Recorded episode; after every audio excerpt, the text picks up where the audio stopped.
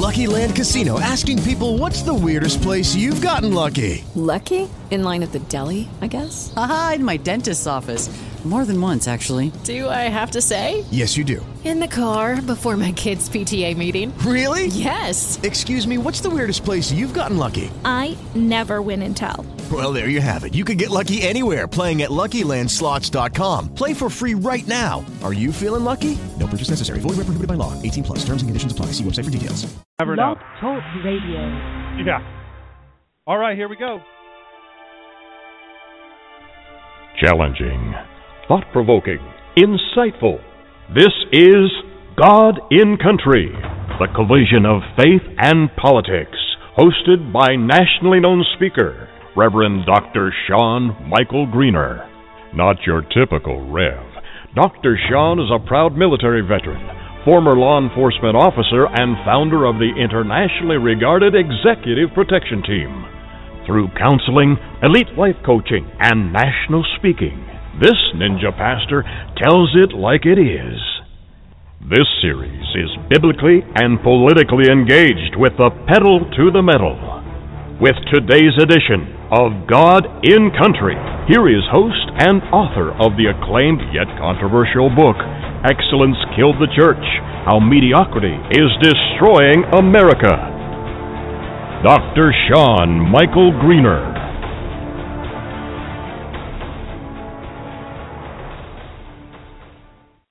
Welcome, welcome, welcome. Thank you for joining us at our little kala today. Sure appreciate you joining us. We have a bunch of people here with nice full bellies. We always say if you uh, if you don't have a full belly when you leave here, something is seriously wrong with you. We even have a bunch of homemade stuff, macaroni salad. We got some chicken casserole, uh, some looks like some raviolis, some watermelon because we like to be healthy up in here. Homemade banana bread, homemade pow pow bread.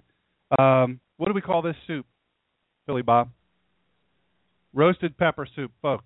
All day long he's making this. Amazing. He sends me a play by play and it's amazing. You know I love that when people send me play Where is Sean? Is he working? Oh yeah, this guy. He loves to send me play by play. This guy sends me food. I talk about the air when I'm hungry. I love that.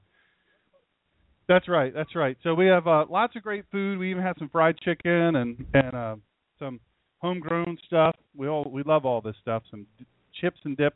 So if you are from the Denver, Maryland, Pennsylvania, New Jersey, and we have some people here that are 63 miles from New York, so you could even come from that far.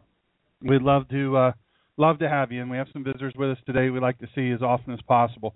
So today I'm only teaching on one verse and one sentence this week. What?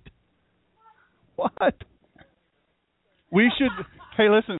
We should be out of here in about 10 minutes then, right? I'm only teaching one verse and one sentence. 10 minutes. We're all home. Warm up your cars. Good thing it's not cold enough for ice on your windshield. You wouldn't even have time to defrost. Remember where we ended on last week's message, uh, which, by the way, you can download for free at blogtalkradio.com, the ninja and, and backslash the ninja pastor. While you're there, click on follow. Uh, it's real easy to do, super easy. Um, or the ninjapastor.com or drshawngreener.com or facebook.com backslash God and Country Radio. Our great friend Sean keeps that up to date. Okay. So it's Rosh Hashanah today. Rosh Hashanah. The significance is the Jewish New Year and the sounding of the shofar. Do we have our shofars here today? We do not. We do not. Fumble. Our observant our observant Christians our observant Christians blew out their lips blowing at uh, blowing at church today. So this holiday, this Jewish holiday is two days. Uh, most other Jewish holidays are one day, but this is two days. There's some significance to that. And uh, it's a it what you do is you dip apples in honey, you cast off your sins into a river, uh, and and the greeting is Loshana Tova for a good year. Loshana Tova for a good year. Leviticus 16:24 says, "In the seventh month." By the way, this is not the verse I'm preaching on, so don't get all happy. People are heading for the door. In the seventh month, on the first of the month, there shall be a Sabbath for you, a remembrance with shofar blasts, a holy convocation. That's Leviticus 16:24. Rosh Hashanah occurs in the first and second days of Tishri. That's Jewish month. In Hebrew, Rosh Hashanah, Rosh Hashanah means literally head of the year or first of the year. Rosh Hashanah is commonly known as the Jewish New Year. The name is somewhat deceptive because there's there's a uh, there are you know in America we have Happy New Year's, wee, wee, New Year's in the Times Square where everybody's drunk, falling down, and people are packed in like sardines, and you know you you you make all these resolutions. Happy New Year, Happy New Year, everyone bumps into each other. Make a bunch of promises to yourself you're not going to keep, and then uh so this is very very different. This is this is one of the holiest days of the year for a Jew. And the American midnight drinking bash and daytime football game, you know, the next day when all the guys are so drunk and hungover that they can't barely see. But that is what it is. Big difference here. One important similarity between the Jewish New Year and the American one, many Americans use the New Year as a time to plan a better life or to do what? New Year's resolutions. Likewise, the Jewish New Year's is a time to begin introspection, looking back at the mistakes of the past year and planning the changes to make in the new year. And uh, there's a book called Days of Awe, which is really phenomenal. That talks about this.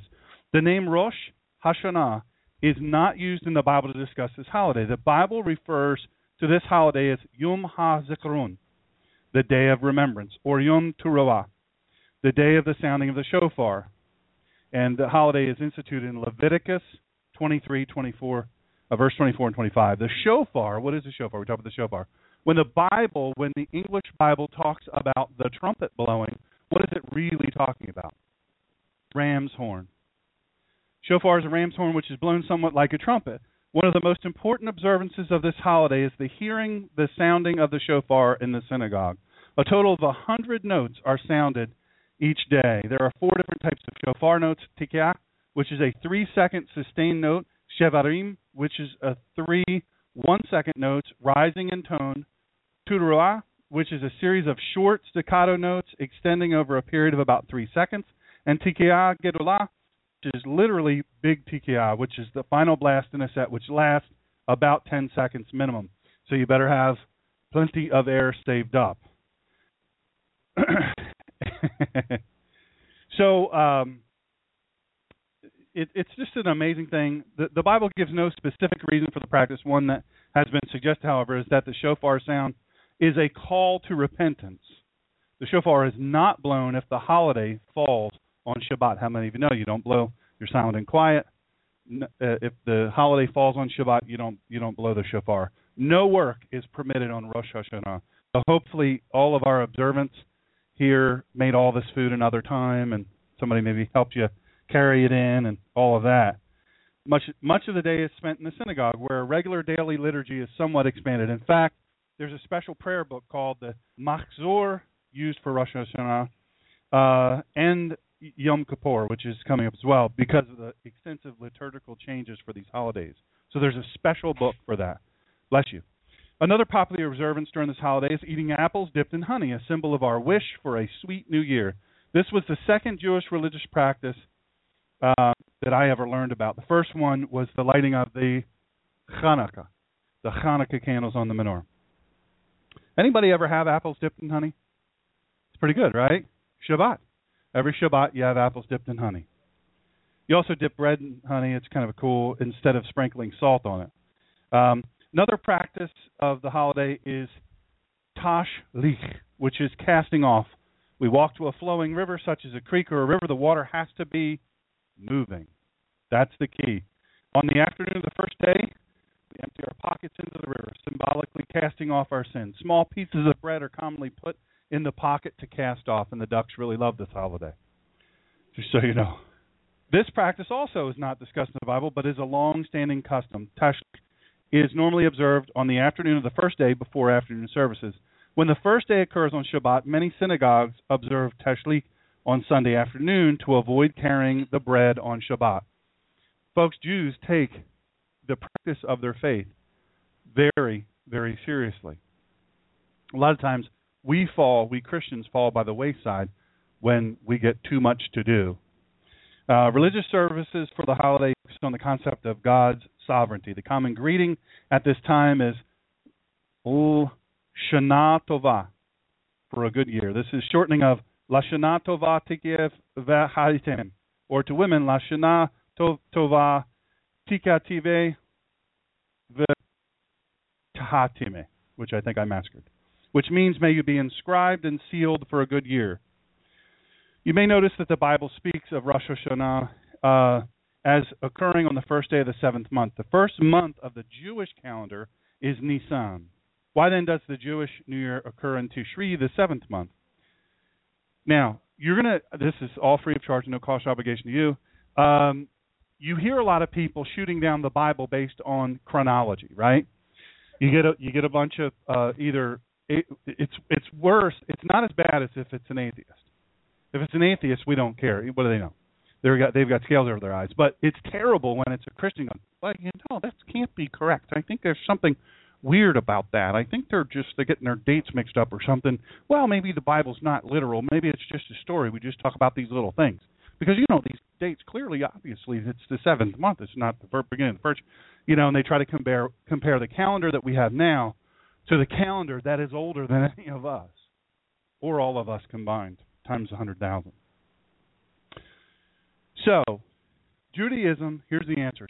Be really, really super smart to all your friends. Judaism has several different New Years, a concept which may seem strange at first, but think of it this way. The American New Year starts in January, but the new school year starts in September. And many businesses have a fiscal year that start at various times of the year. In Judaism, Nisan 1 is the new year for the purpose of counting the reign of kings and months on the calendar. Elul 1 in August is the new year for the tithing of animals. Shivat 15 in February is the new year for trees, determining when first fruits can be eaten, etc. And Tishri 1, Rosh Hashanah, is the new year, the new year for years, when we increase the year number, sabbatical, and Jubilee begins at this time. Got it, everybody? There'll be a test at the end. Good luck. Big prize if you win. Actually, no prize at all. Tell you what, there is a big prize. There's lots of cookies, and what is this right here? Anybody know what that is? That's the pawpaw bread. Pawpaw custard. Whew, I keep smelling that as I walk by. It smells really good. So, okay, this also is not the verse that I'm going to preach on today. I've got a lot of caveats, don't I? You can tell I I bet a lot. I always have a lot of outs. James 2:26. That's where we uh, we ended up last uh, week. How many of you were able to listen to the broadcast last week? Anybody? It's on uh, blogtalkradio.com backslash the Ninja Pastor, and it's also on iTunes and all of that. So if you want to hear the lead up to this, all you have to do go click on it, click on follow, boom, you're there, free of charge, no cost or obligation to you. James 2:26. Indeed, just as the body without a spirit is dead, so too faith without actions is dead. Remember what I said uh, on last week's broadcast. Those of you who listened, hesitant faith is no faith at all. I say this all the time. Hesitant faith is no faith at all. Now, this week, here's your here's your one verse, your one sentence, the whole sermon, based on James 3:1. Not many of you should become teachers, my brothers, since you know that we will be judged more severely. Not many of you should become teachers, my brothers, since you know that we will be judged more severely. By the way, everybody, if you can, pray for, keep on your list or put on your list Chris Cahalan my good friend Chris Cahalan out in Minnesota. He is uh he is fighting, fighting, fighting. Got a great attitude. I'm enjoying our chats back and forth as he journals his journey with pancreatic cancer. Family was all rallied around him, the neighborhood, the friends, everybody. And I'll tell you what you find. And those of you who have had cancer in here, many of you in here, and have cancer, you find out who your real friends are when you're in the biggest battle of your life. And he's doing that. But they're also finding out what an incredible friend he is even in the biggest battle of his life. So Chris Cahalan and his family, if you remember to keep praying for them. So the verse is James 3:1. Not many of you should become teachers. How many teachers? Right? One, two, three, four, five, six. Holy moly, six teachers in here. Well, I better watch my grammar. Not many of you should become teachers. Yay! One of the teachers, one of the retired teachers says, "I'll drink to that." Hey, we don't have that here, but we have real wine when we do our communion. Um, we keep repeating communion because we can't get it right. Let's do it over. Let's do it again. I don't know. I don't think I have it right.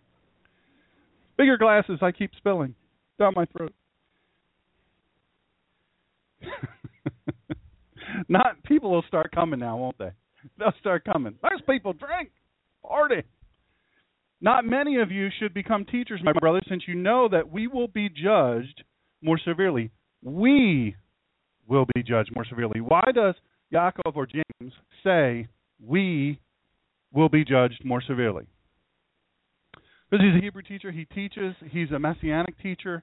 He lived with Yeshua because Yeshua was his brother. Right? And now Yaakov or James is leading the church, the new messianic congregation. He's leading the church, and he is absolutely a teacher. And one thing he knows is that he will be judged more severely. Uh, there's a, another translation that I want to read to you just because it's a little more Englishy. My brethren, let not many of you become teachers, knowing that we shall receive a stricter punishment. Doesn't say you might.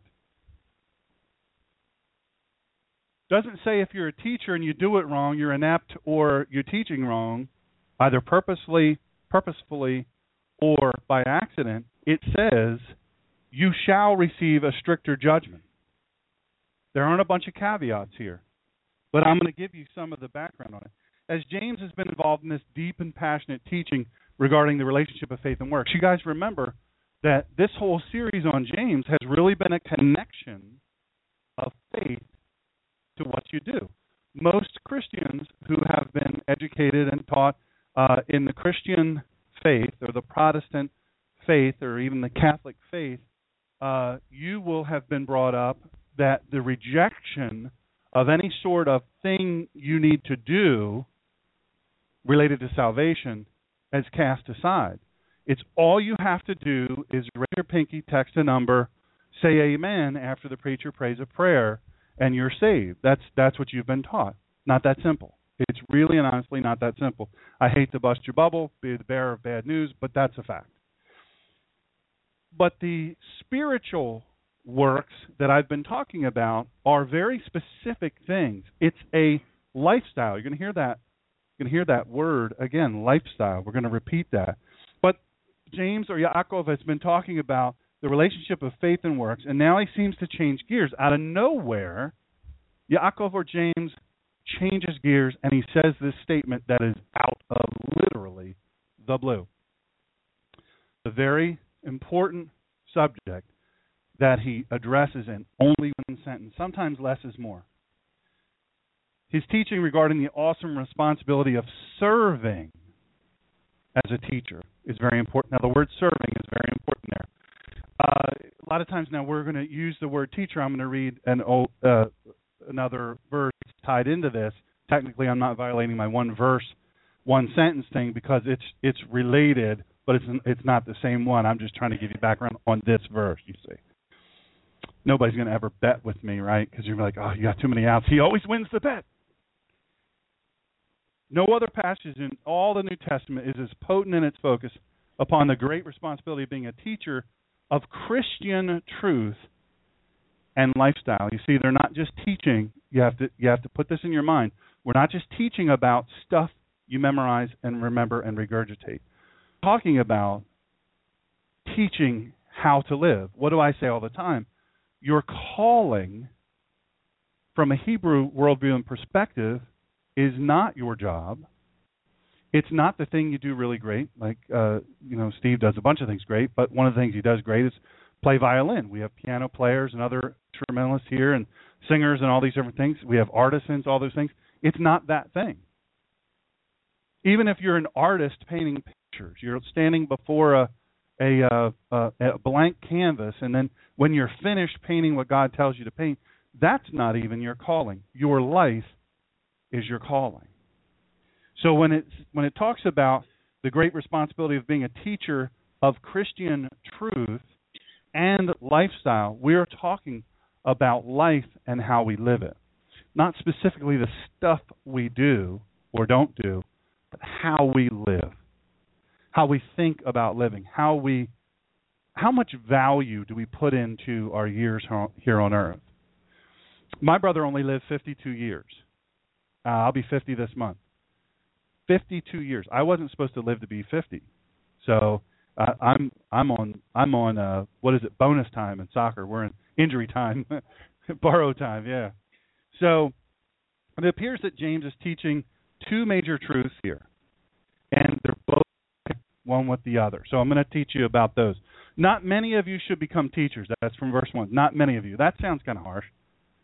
You know, if if it was uh Western Kentucky, he might have said, "Y'all too stupid to teach." You know, maybe maybe he was saying that. Do you think he was saying that? He was looking at the crowd. Y'all are dumb. No, he wasn't saying that at all. Within the New Testament, and by the way, Kentucky people aren't necessarily stupid. You know, Kentucky has a booming economy. Within the New Testament church, the role of teaching was looked upon as the exercise of one of the leadership gifts given by the Holy Spirit. So teaching, and this is this is early on from the very beginning of the New Testament church, the role of teaching was viewed very highly. Very, very highly. It, it, was important. If you were a teacher, what's another name for teacher? What they would call Yeshua, Rabbi, Rabboni. Uh, they would call Yeshua, Jesus, teacher. They would refer to him as teacher. And so when somebody was referred to as teacher, that was a very elevated position, and it was to be respected. Looked upon as also one of the leadership gifts given by the Holy Spirit. In Paul's letter to the church at Ephesus, he refers to the spiritual gift as teaching as one of the five leadership gifts given by the Lord to his church. The gift of teaching clarified within that context, along with the gift of serving. See if you can hear any something in here that you might be good at, or that you might be called to. By the way, let me dispel a myth. Not everything you are called to do are you good at. The Holy Spirit may call you to do something that you really are terrible at doing. But every day it's a struggle. And every day you get up and you go back to that thing and you say, Father, help me be better at living out what you've called me to be. Every day. Now, the exception to that is the lady in church. You all have been to church. And she gets up and she says, The Lord laid this on my heart and then four and a half, and she's very sincere, she's very sweet, but you can no longer hear properly because you've taken your pencil that you write great notes and you've jammed your ear to try to protect yourself from the sounds you're hearing. I say that in jest, but maybe that's not her gift. Maybe that's not her gift.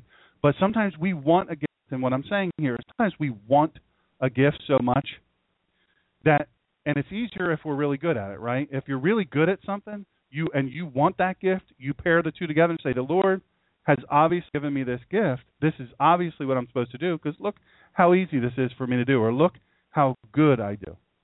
Doesn't mean little beans. In the relationship of spiritual gifts that He gives you, you've probably had lots of pastors teach you just do what you're good at. Now, you know, those of you who were here two weeks ago heard me say, do what you're good at for the kingdom of God, somewhere strategic for the kingdom of God. Do what you're good at. Now, I don't want you to get twisted. That doesn't mean that you're not you're to stop doing all the other stuff you're good at to do this one thing that the Lord has laid on your heart that you're supposed to do that you're not really good at. Or the other stuff that you're pretty good at, you just cast aside because this is the thing God's called you to do. It's so complex yet it's so simple. Anyway, what are the what are the gifts of serving? Um, apostle, prophet, evangelist, pastor. That's from Ephesians 4:11. Furthermore, he gave some people as emissaries. Right? What is emissary? Uh, the the more appropriate word for emissary, evangelist, apostle.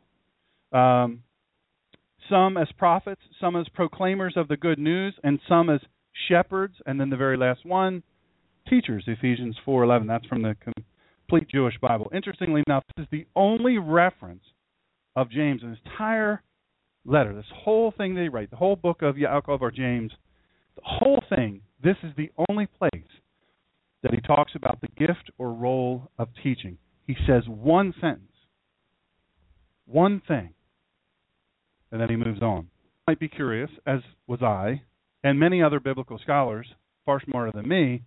Um, they speculate as to why. Why does he only talk about this one time? And he's so bold about it. He's just so in your face about it, and then he moves on. Why he speaks concerning this matter within this context, the more important focus seems to always be what is he saying to us? Right? Because when we read the Bible, uh, we do always want to know the context. We always want to know the historical context. We want to know the language. It's important for us to understand language implications. It's important for us to understand a lot of things other than just reading a thing and juxtaposing that literature into our modern time frame without any consideration for context, cultural, language, any of those things, political, geopolitical, any of those things. It's important for us to understand those things. Little things mean they mean everything. Little things mean everything. They don't mean a lot, they mean everything. But here we have to ask ourselves, well, what is he saying to us? Or even or even more importantly, what what is God saying to us regarding the important role of teaching within the church? Because we're talking about the gift of the Holy Spirit that you're given. Are you given the gift of teaching? The gift of teaching culturally back then was a gift from the Holy Spirit. Let me touch on something really, really quick. A lot of people will claim that verse. A lot of people that say we're not to stand against our government, our tyrannical, evil government. We're not to stand against them because we're supposed to render unto Caesar's that which is Caesar's, whom God has appointed as a king, blah, blah, blah. You know, you know, I could quote all kinds of them. People say that and they say, see, see, see, we're not supposed to be politically active. Religion is supposed to be separate from politics. By the way, the name of my show tomorrow's Collision of Faith and Politics. Mondays 4 p.m. 6 p.m. Eastern Standard Time. BlogTalkRadio.com backslash the Ninja Pastor. Just saying, you get one of 500,000 people that listen. So what I'm saying to you is, and I want you to get this. This is a very important thing. Is people give themselves an out. Christians specifically give themselves an out because they say, hey, we shouldn't fight against the powers that be because God put them in place. His own Bible says that. That's not what his Bible says. Contextually speaking, we look back at this and we compare that contextually, we understand that sometimes we miss that huge gap of time and culture. We miss very important things because then then, and I believe now, I believe it carries through to today. I don't think there's been any decrease in responsibility um, for teachers. I think it's actually increased. But then the kings were appointed by God, the Jewish kings, the Hebrew kings, not all kings. When they talk about that, who are they talking about? Who are they talking to? Jews. We're not talking about all the other kings and all that stuff. Yeah, okay. If you're in power, we have to we have to we have to be uh, polite and we have to do the right thing until it's time to fight. Until you tell me to violate what God says to do. Whose law is superior? God's law. Who is law? Whose law really is the only law? God's law. God's law. Kim Davis stood for God's law. If you want to know more about Kim Davis, watch my YouTube channel, The Ninja Pastor. Go to YouTube, type in The Ninja Pastor. You'll see a bunch of videos that I've done, several of them on Kim Davis. You'll hear the truth there. I did a show, I think, two weeks ago, Monday show two weeks ago, where I talked all about Kim Davis and I give you the truth about what's going on with her. And by the way, not for nothing, I'm really ticked at Christians because there's a lot of Christians throwing rocks at this woman. When the last person in the world that should have rocks thrown at her is Kim Davis, and the last person to pick up a rock ought to be a Christian. Kim Davis stood for what she believed, and she's actually a very nice lady. So, what is God saying to us? This is what we got to ask ourselves: the important role of teaching within the church. It appears that some of his readers they may have been facing the temptation to become a teacher. Now, teacher, remember what I said earlier on, rabbi, right? Rabboni. The the rabbi was a very very accoladed position. Go if you want to if you want to experience this, go to Brooklyn where my buddy Morty lives. Go to Brooklyn, by where the L uh, the elevated trains are. There's a diner to your right. Uh, really old diner, um, and it's been used a lot in movies for mob scenes. You know, for the mob, organized crime. Do I need to spell this out? Uh, and by the way, not for nothing, but that's because the mob uses that diner. yeah, yeah. There's a small fee, a tribute paid to use the diner. So, anyways, you go a little bit further down in Brooklyn, you see the the very orthodox Hasidic and other uh, sects of of Jews there, and it's going into another world. It's going into a whole other world. And if you want to see something powerful and amazing, you watch this guy dressed in full on regalia on a normal day walking down the street and young boys rushing ahead with their cloaks to throw down across a puddle or throw down a dirty part that they can't get clean as he walks and he steps on it. Now that's a little overboard, I think, to me, right? But I'm not that. I don't live that. I don't put that pressure on myself. I don't I don't put that much on me. I don't I don't elevate this person.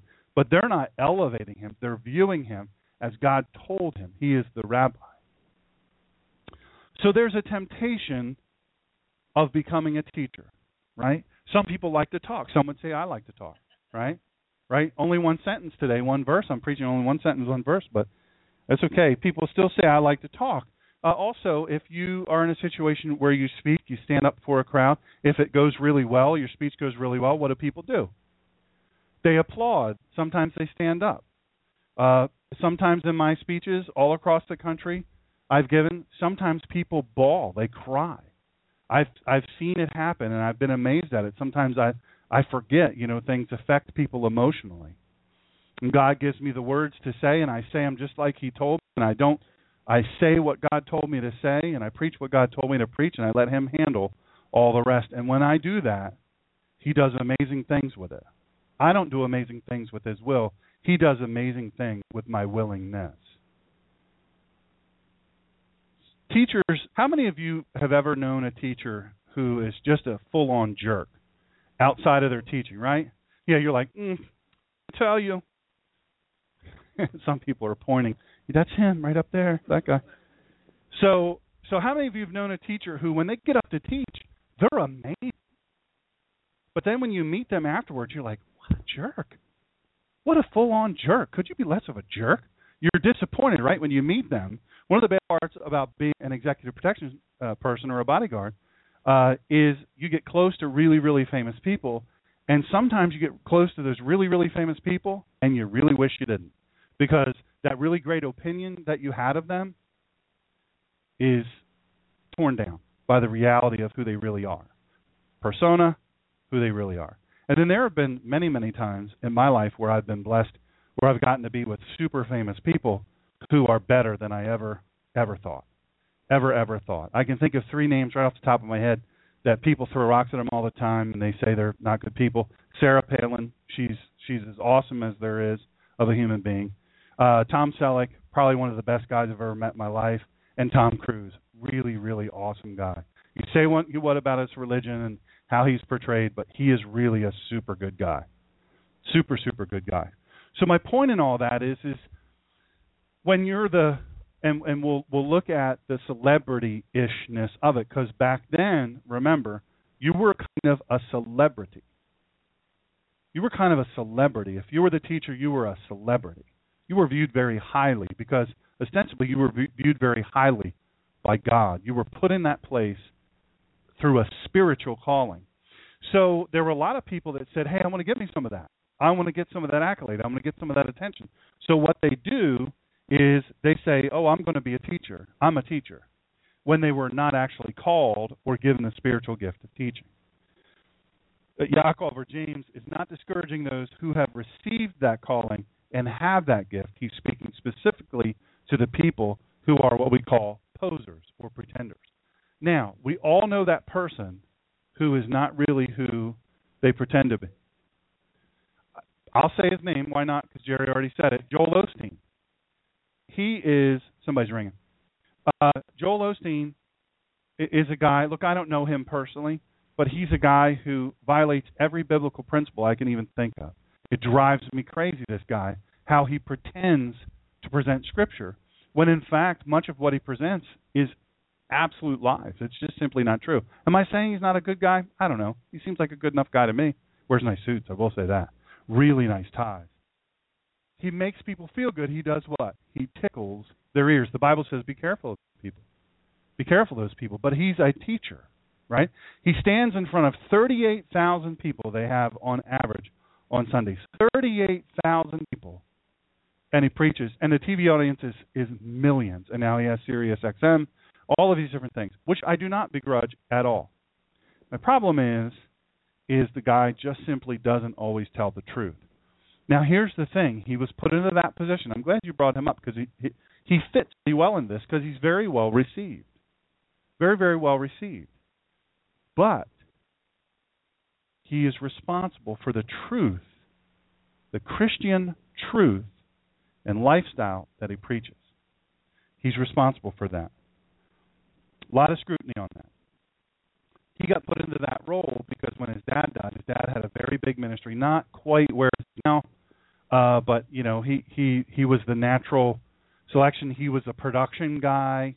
You know he would you know do the TV ministry and all that stuff. Joel Osteen was that guy. He wasn't the guy that would ever stand up there. He's got not a day of seminary training. Now, let me address this really, really quickly. Some of the greatest preachers of all time never had a day of seminary training. Seminaries, you know, this is uh, what I think they ought to do is train the called, not call the trained. Churches ought to train the called, those who have a call in their life, not say, hey, you've been trained, let's have you come and preach. Anyway, that's an aside. That was a bonus, too. No cost or obligation to you. He's reminding his readers, yeah, I call this reminding his readers that few of us are called to be teachers. Few of us.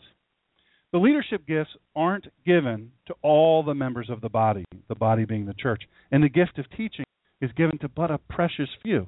Now, you might say, well, you're up here teaching. Are you saying you're precious? Well, little. No, I'm not. I'm not saying I'm precious at all.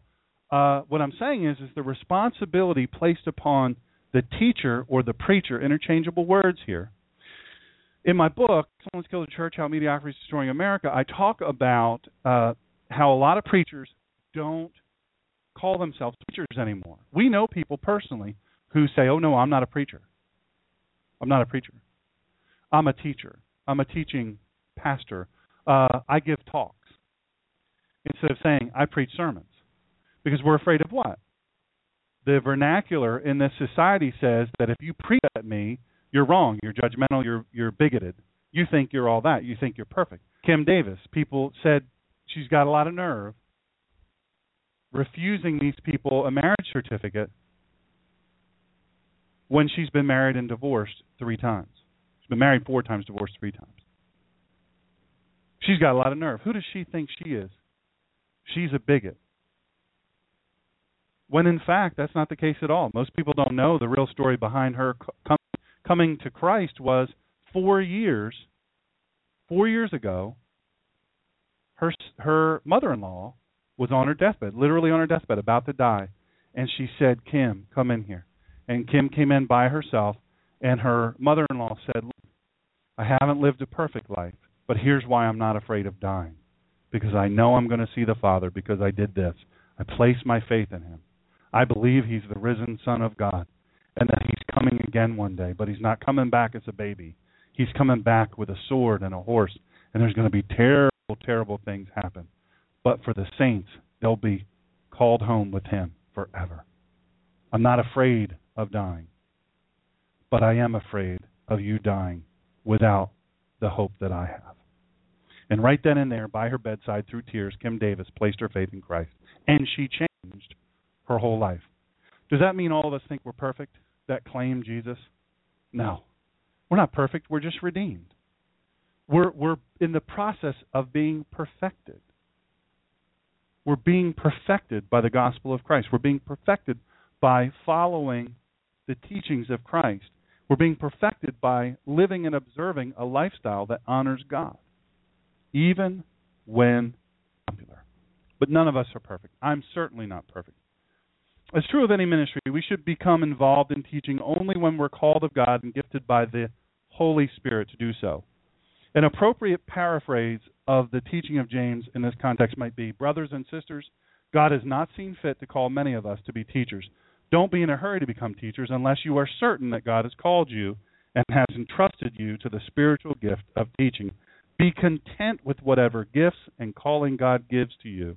Don't try to be what you are not. Joyfully be what God has called you to be. Use your gifts in ministry to others and to the glory of God. If you teach, do it to the glory of God. If you do not teach, do it to the glory of God. Only then can you truly be fulfilled. Wow, that's a much longer verse in paraphrase than the verse that James 3:1 puts forth. Yaakov said one sentence and one verse. This is the paraphrase of that, but this is what it really comes down, it boils down to mean. Now, I want to address something I kind of touched on a second ago, and I think this is important to really hammer home because I want you to understand. God may have called you to be a teacher. We're just using teacher now because he's talking about teacher, but he may have called you to a number of things. And remember what I said. You may not be super comfortable in that role. You know, there's a um, you went to see her uh, or saw a simulcast this weekend. Big Christian lady. She still gets sick to her stomach, so much so she used to vomit before going out on stage.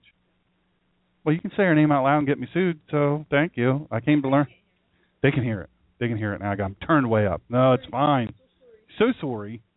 No, uh, and there are many others. There are many, many others who are so nervous they vomit. They get sick to their stomachs before they go out and do what God's called them to do. But let's think about this. Do you know musicians?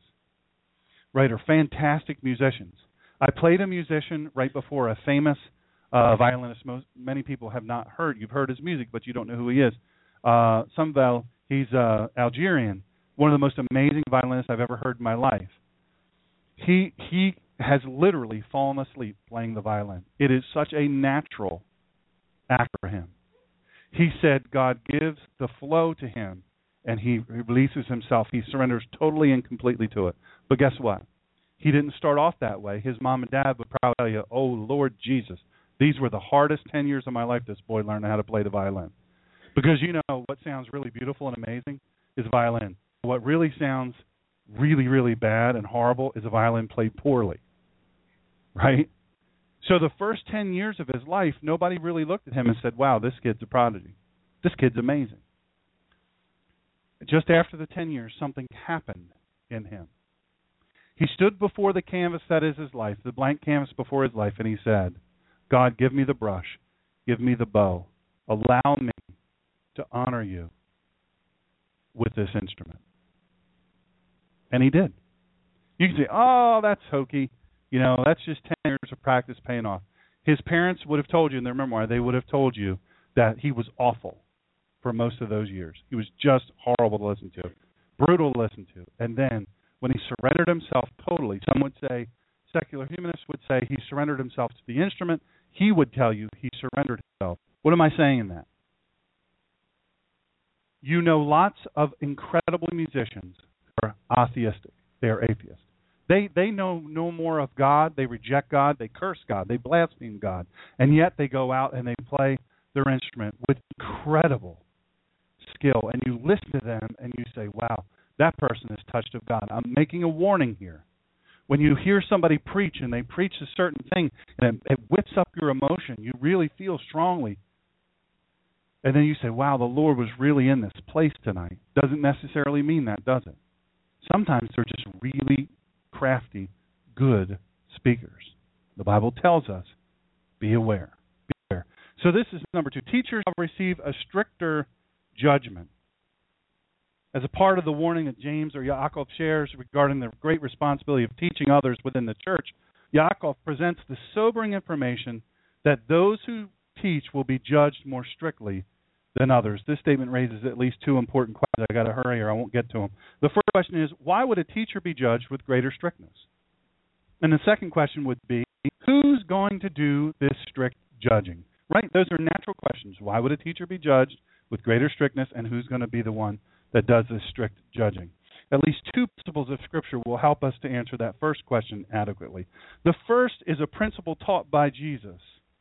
For everyone to whom much is given, from him much will be required, and to whom much has been committed, of him they will ask the more. From Luke 12:48. Now, how many of you have heard communists or socialists quote that verse. How many of you have heard that? Anybody? You hear you hear that's the obligation. That's why we pay taxes. That's why every time if we want to be patriotic, we pay our taxes. Oh, I'll let that sit. Nobody, nobody's heard that be the claim. Hey, you got to give of your money because it's right in the Bible. Who said this? Who quoted this verse every time he says, "Look, people, you greedy people, you got to pay more money." Barack Hussein Obama. He says all the time. He quotes this verse, but he twists it around. I, I would call him a teacher who's going to be strictly judged. In other words, I'll, explain this verse a little bit. Both God and man require more from those who have been given more. Look, if God calls you to teach, He called me to teach. I tried the route of rejecting the call, and I went through a living hell for many, many years because I said no. God starts by whispering to you, and then He raises His voice. You don't want God to get to yelling because God can yell loud and painfully. When God calls a person to a place of leadership, much is required of that leader from God. I hear a lot of people look at the CEOs of companies, these big corporations. They say, "Man, you make twenty million dollars a year. You got to be kidding me." I wish they had a program for some CEOs. Now, some CEOs, you know, they they have a staff that they that's in place, and they're more or less a figurehead, and they don't really do that much anymore. But you follow 90% of the CEOs of some of the biggest corporations in the world, do a follow the CEO day, and you find out their day starts very, very early, and their day doesn't end until very, very early in the morning. Their days sometimes are 18, 19, 20 hours. They're long, hard days, and the responsibility is tremendous. But let's put it another way. We know we we have people in the room who have been uh, in charge of very important organizations. And your day doesn't start at nine o'clock and end at five. Strict hour lunch. No, sometimes you're in the office at six a.m. or earlier, and sometimes you're there until ten or eleven o'clock at night. Sometimes your day has been comprised of you start the day in one country, you end the day in another. You're still working. I'm not saying be, have a bunch of pity on CEOs or leaders or managers. But sometimes we are quick to envy certain people because we don't know the sacrifice that they make. We just see the fruits of their labors and we and we miss it. There are lots of people that work very very hard. I know one of the things as a business owner uh I used to encounter a lot is people thought that we were loaded, obviously because I dress so nice. Said in jest. Uh the uh, the live audience is like, oh yeah, you didn't have to tell us that, Captain Obvious. Um, how about your animals for adults, grown ups, huh? So what I'm saying to you is is uh, it, it, I would encounter this where people would think, oh, you own your own business, you're it, you're rich. Oh, you own your you create your own hours. Yeah, I choose which half a day I, I only work half a day. I get to choose which 12 hours I want to work. And I always it always cracks me up, right? Business owners, right? Managers, leaders, there's a lot of responsibility and there's a big cost to it. You can't leave when that clock hits that 401. You can't consider yourself working overtime. Not to belittle people that uh, that that's their their calling and their job is that, but I'm just saying to you, it's very important. It's very important to remember that when you're a leader, there's a, a much greater sacrifice required of you. And if you are a teacher of the Christian truth and lifestyle, man, the responsibility upon you is huge. And when one, and I consider this absolutely a great privilege, when one is given the great privilege and responsibility of teaching the truth of God's Word, there is little wonder that God would require a high standard of excellence and faithfulness. Second, there's a principle of sowing and reaping, which is very relevant to what James is teaching uh, teach is as follows. This does also not count as the verse I'm preaching on. I'm helping you here. This is free of charge. For whatever a man sows, that he will also reap. Galatians 6 7. Don't delude yourselves. No one makes a fool of God. A person reaps what he sows. Those who keep sowing in the field of their old nature in order to meet uh, its demands will eventually reap ruin, but those who keep sowing in the field of the Spirit will reap from the Spirit everlasting life. So let us not grow weary of doing what is good, for if we don't give up, we will in due time reap the harvest. Therefore, as the opportunity arises, let us do what is good to everyone, especially to the family of those who are trustingly faithful. I'll tell you this usually teachers produce themselves in the lives of their students. Teachers sow. I say this to small business people all the time. I get the opportunity to speak to all kinds of different size businesses, but one of the businesses I, I like talking to are small business people who have a few employees. And I always love to remind them listen, you're a teacher. You're a teacher. You're teaching this person. If you're the manager of a division or a unit and you've got a group of employees that are dependent on you, you are to teach them, not just boss them, but teach them, show them, and show sows, and you will reap what is good. That's just a fact. That's just a fact. Teachers sow.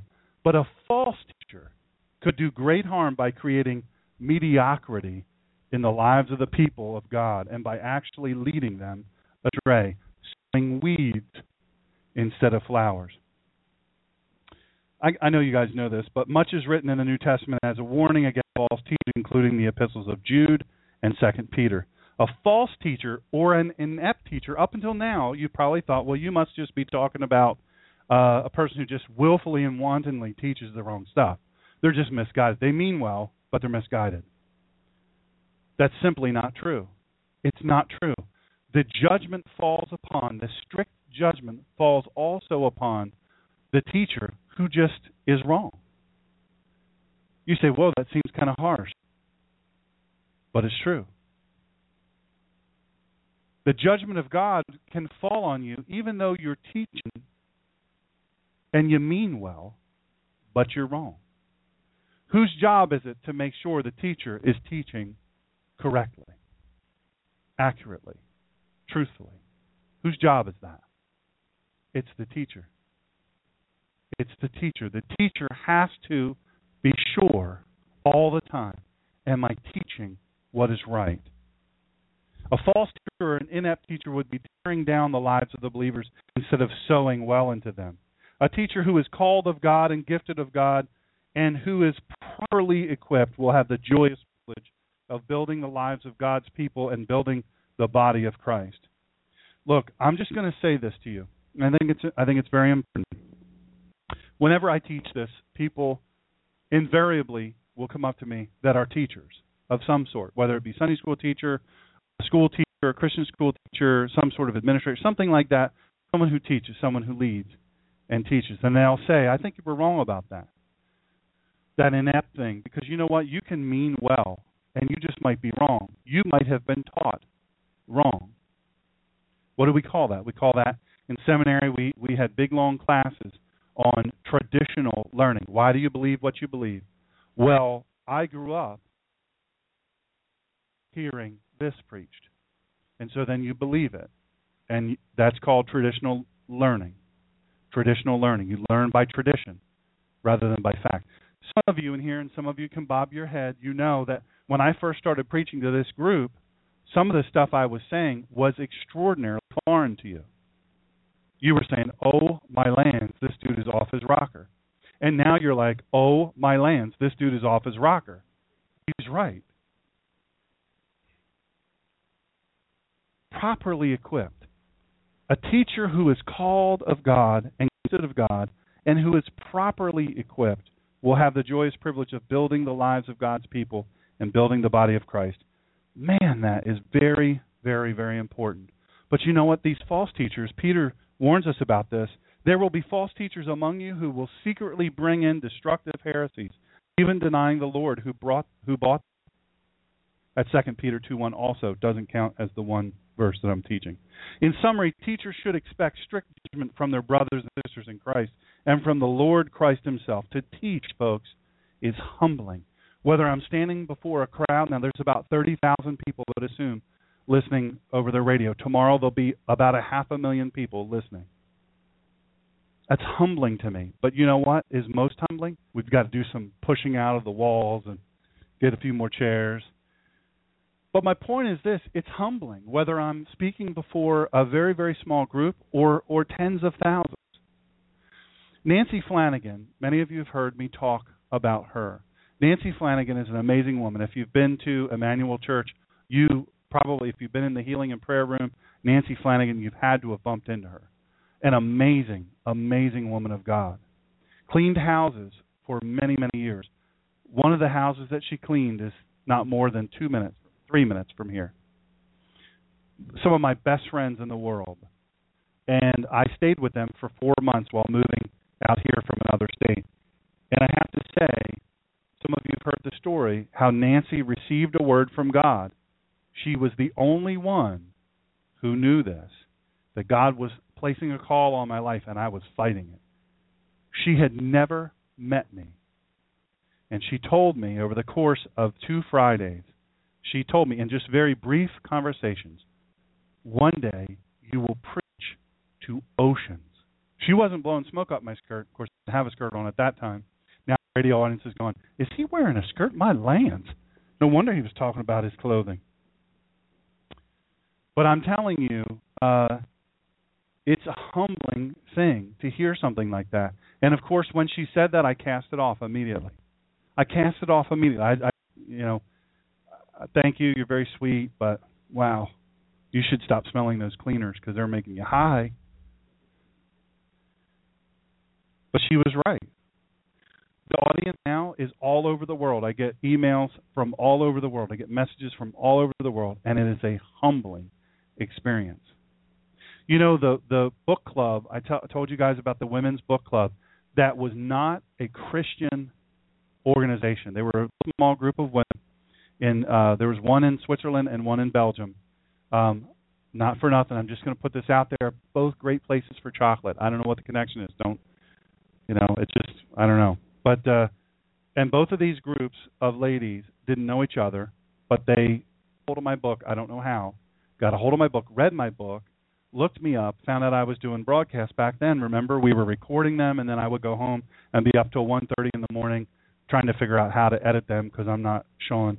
My buddy Sean and and Bob, they know how to do all that stuff, but I would be fighting and fighting and fighting with the computer till finally I would get it and it would work.